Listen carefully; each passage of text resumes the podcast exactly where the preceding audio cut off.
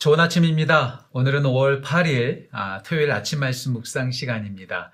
오늘은 한국에서는 어버이주 어버이날이죠. 예, 어머니 아버지 효도하는 날입니다. 저는 19년째 미국에 나와 있어서 아, 불효자 중에 불효자입니다.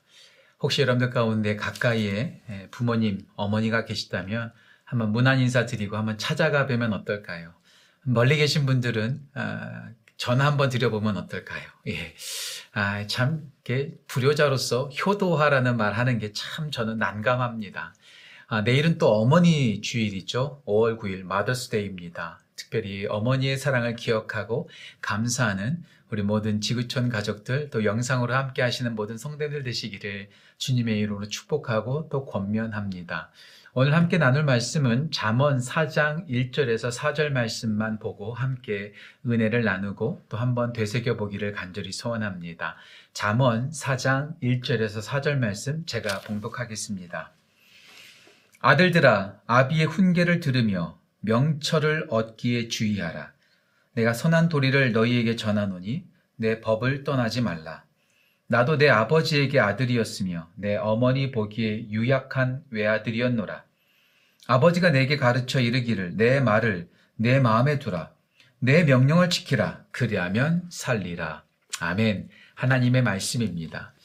오늘 아, 특별히 한 권의 책을 좀 소개하고 싶습니다. 오늘은 어버이날이고요. 내일은 어머니 주일입니다. 특별히 5월달은 가정의 달이죠. 그리고 오늘 본문도 어찌 보면 아, 부모와 자녀의 관계, 예, 가정에 관련된 말씀이라고 볼 수 있겠죠. 그런 의미에서 제가 너무나 좋아하는 책, 얼마나 많이 좋아했으면 제가 여기에 다 빼곡히 빼곡히 제가 이렇게 어, 접은 이렇게 흔적들이 있는 정말 귀한 책이고요.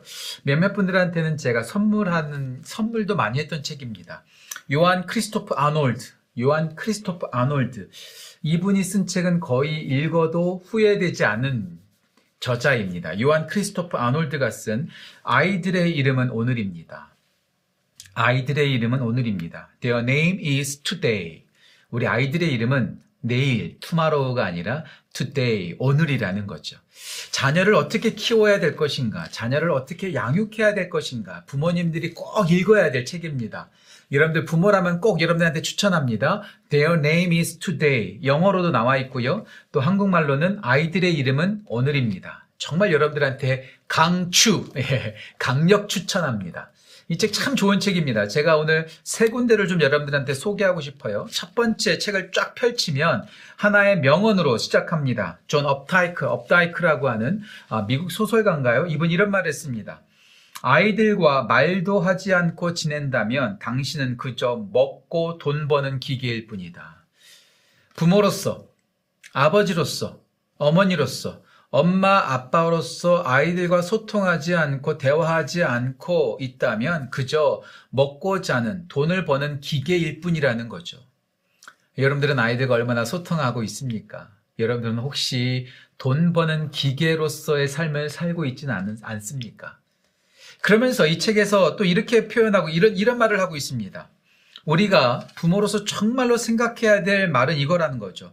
내게 돈이 얼마나 있지라고 스스로 물어야 될 것이 아니라 내가 얼마만큼의 사랑을 아이들에게 줄 수 있을까라고 물어야 한다. 나는 돈이 얼마나 있지?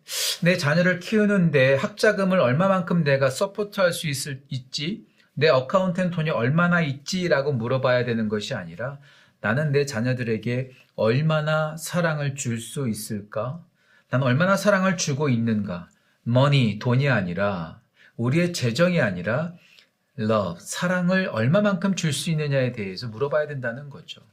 예, 부모로서 돈을 가지고 있고 탄탄한 경제력을 가지고 아이들을 서포트하는 거 정말로 중요합니다. 그것이 불필요하다는 말 아닙니다. 하지만 부모로서 우리가 줘야 될 것은 다른 것이 아니라 바로 사랑이라는 거죠. 한 것만 더, 한, 한쪽만 제가 더 읽어, 어, 여러분들한테 소개하고 싶습니다. 중간 부분에 이런 말을 합니다. 아이들을 기른다는 것은, 아이를 양육한다는 것은 하나님의 생각대로 자라게 돕는 것을 의미한다. 좋은 대학교, 건강하게, 또 행복하게 살아가게끔 우리가 아이를 기르는 것 정말 중요합니다. 학교 보내야죠. 공부시켜야죠. 행복하게 해야죠. 하지만 우리가 아이를 기른다는 것은 하나님의 생각대로, 하나님의 생각대로 자라도록 돕는 것이다. 예, 하나님께서 우리 가운데 자녀를 맡겨주셨습니다. 우리들의 자녀는 우리 새끼들이 아닙니다. 우리의 자녀가 아닙니다. 하나님께서 주신 영혼이고 맡겨주신 영혼입니다. 그렇다면 내가 원하는 대로 아이를 키우는 게 아니죠. 내가 평소에 이루지 못한 내 인생에서 이루지 못한 것을 자녀들에게 대리 만족을 위해서 소원 성취케 하는 게 절대로 아니라는 뜻이죠.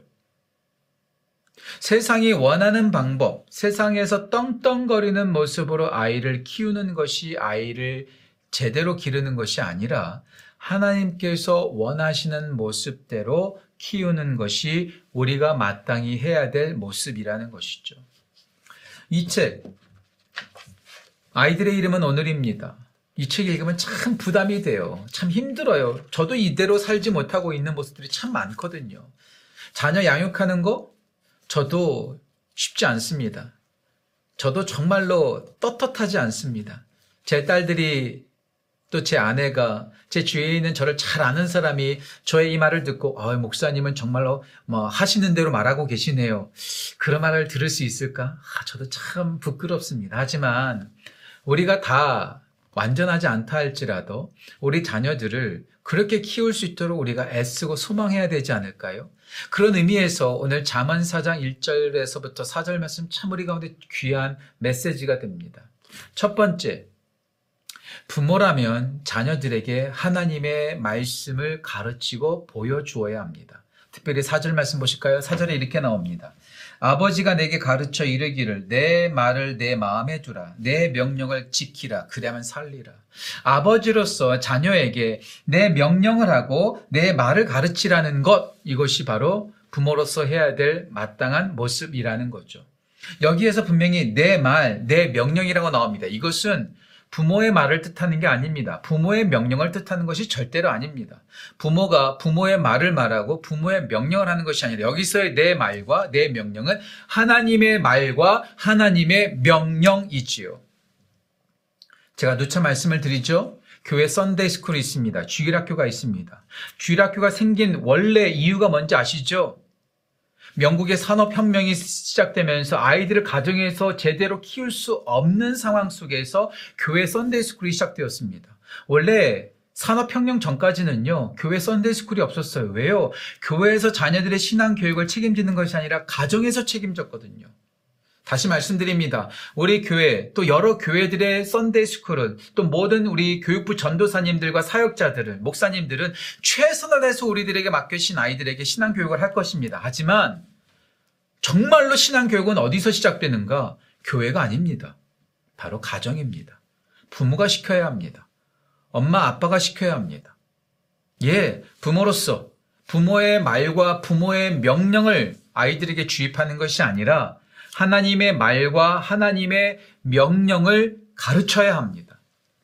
저도 교회에서 매번 말씀을 가르칠 때가 집에 가서 집에까지 가서 아이들에게 말씀 가르치는 게 참 부담돼요. 저도 참 그러지 못할 때가 참 많습니다. 하지만 목사인 저까지 포함해서 우리가 자녀들에게 하나님의 말과 하나님의 명령을 가르쳐야 합니다.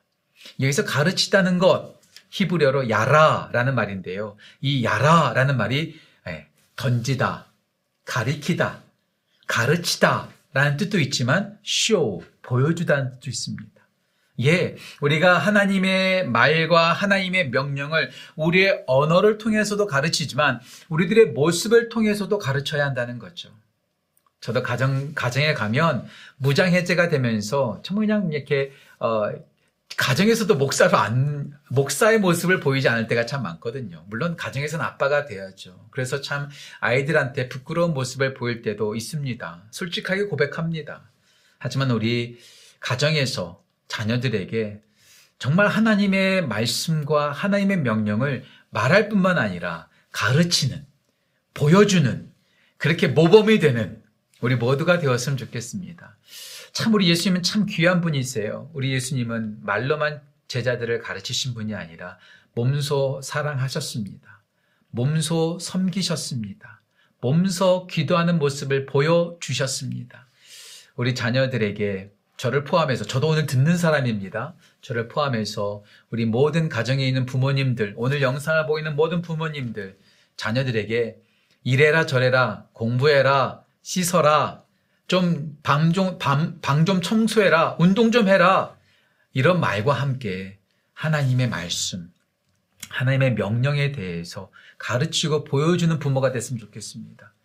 일반적인 잔소리하는 것과 하나님의 말씀을 말하는 것과 여러분들 어느 정도의 비율이 되십니까? 우리가 하는 모든 말 가운데 5% 10%라도 하나님에 대해서 말하고 계신가요? 정말로 우리 자녀들에게 정말 하나님의 말씀과 하나님의 명령을 가르치고 보여주는 모든 부모님들 되시기를 주님의 이름으로 축복합니다. 두 번째, 부모들이 자녀들에게 가르칠 뿐만 아니라 자녀라면, 자녀라면 부모님의 가르침을 받아야 합니다. 오늘 1절과 2절 말씀 보실까요? 이렇게 나옵니다. 아들들아, 아비의 훈계를 들으며 명철을 얻기에 주의하라. 내가 선한 도리를 너에게 전하노니 내 법을 떠나지 말라. 자, 이제 부모의, 부모가 자녀들을 가르치고 보여주는 것이라면 이제 자녀들의 모습이 필요합니다. 자녀들은 어떻게 해야 된다고요? 예. 아비의 훈계를 듣고 명철 얻기를 주의하라.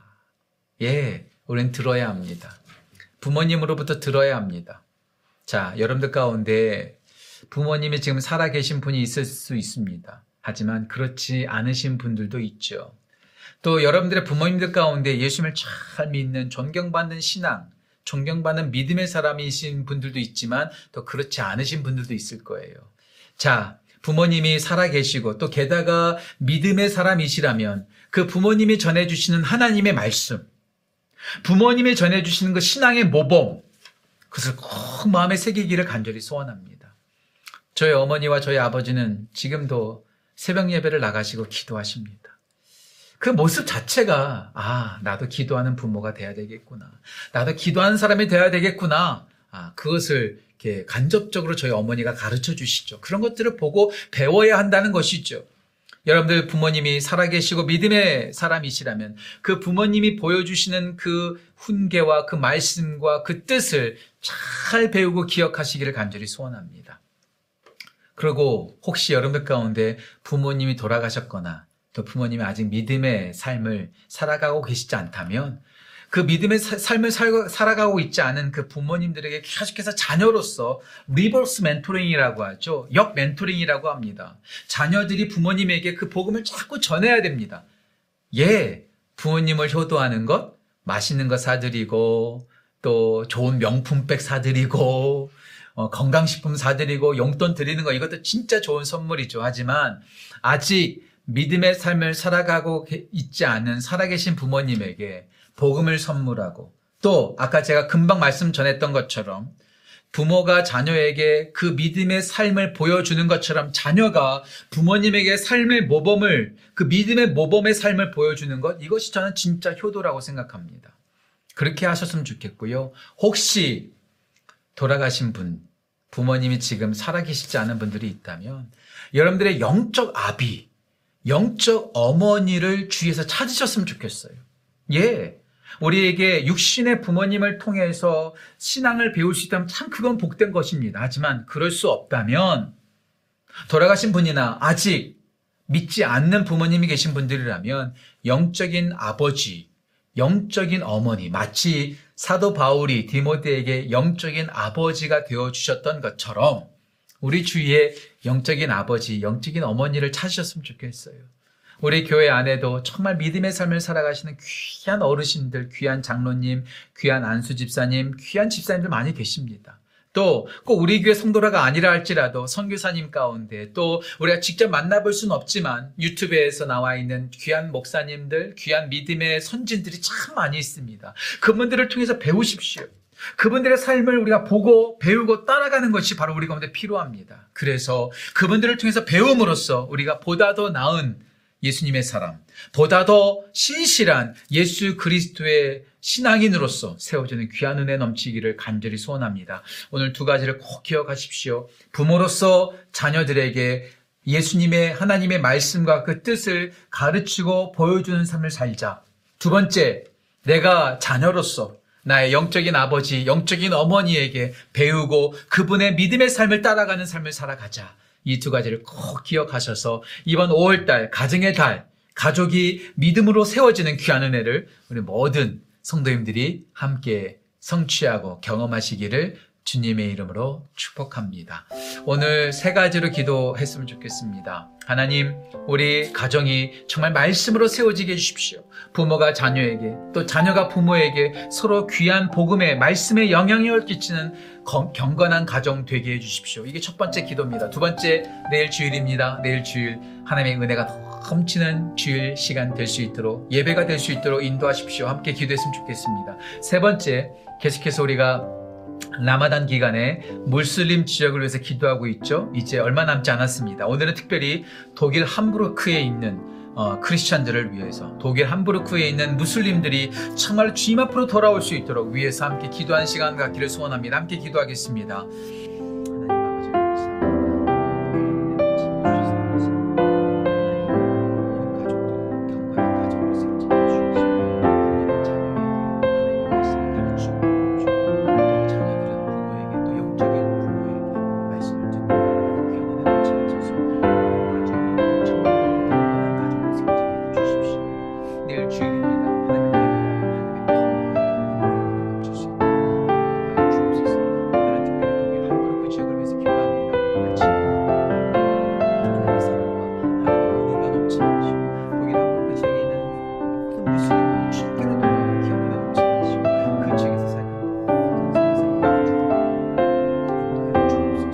하나님, 5월 가정의 달, 모든 가정들마다 하나님의 말씀이 가득 채워져 있는 경건한 가정으로 세워지기를 소원합니다.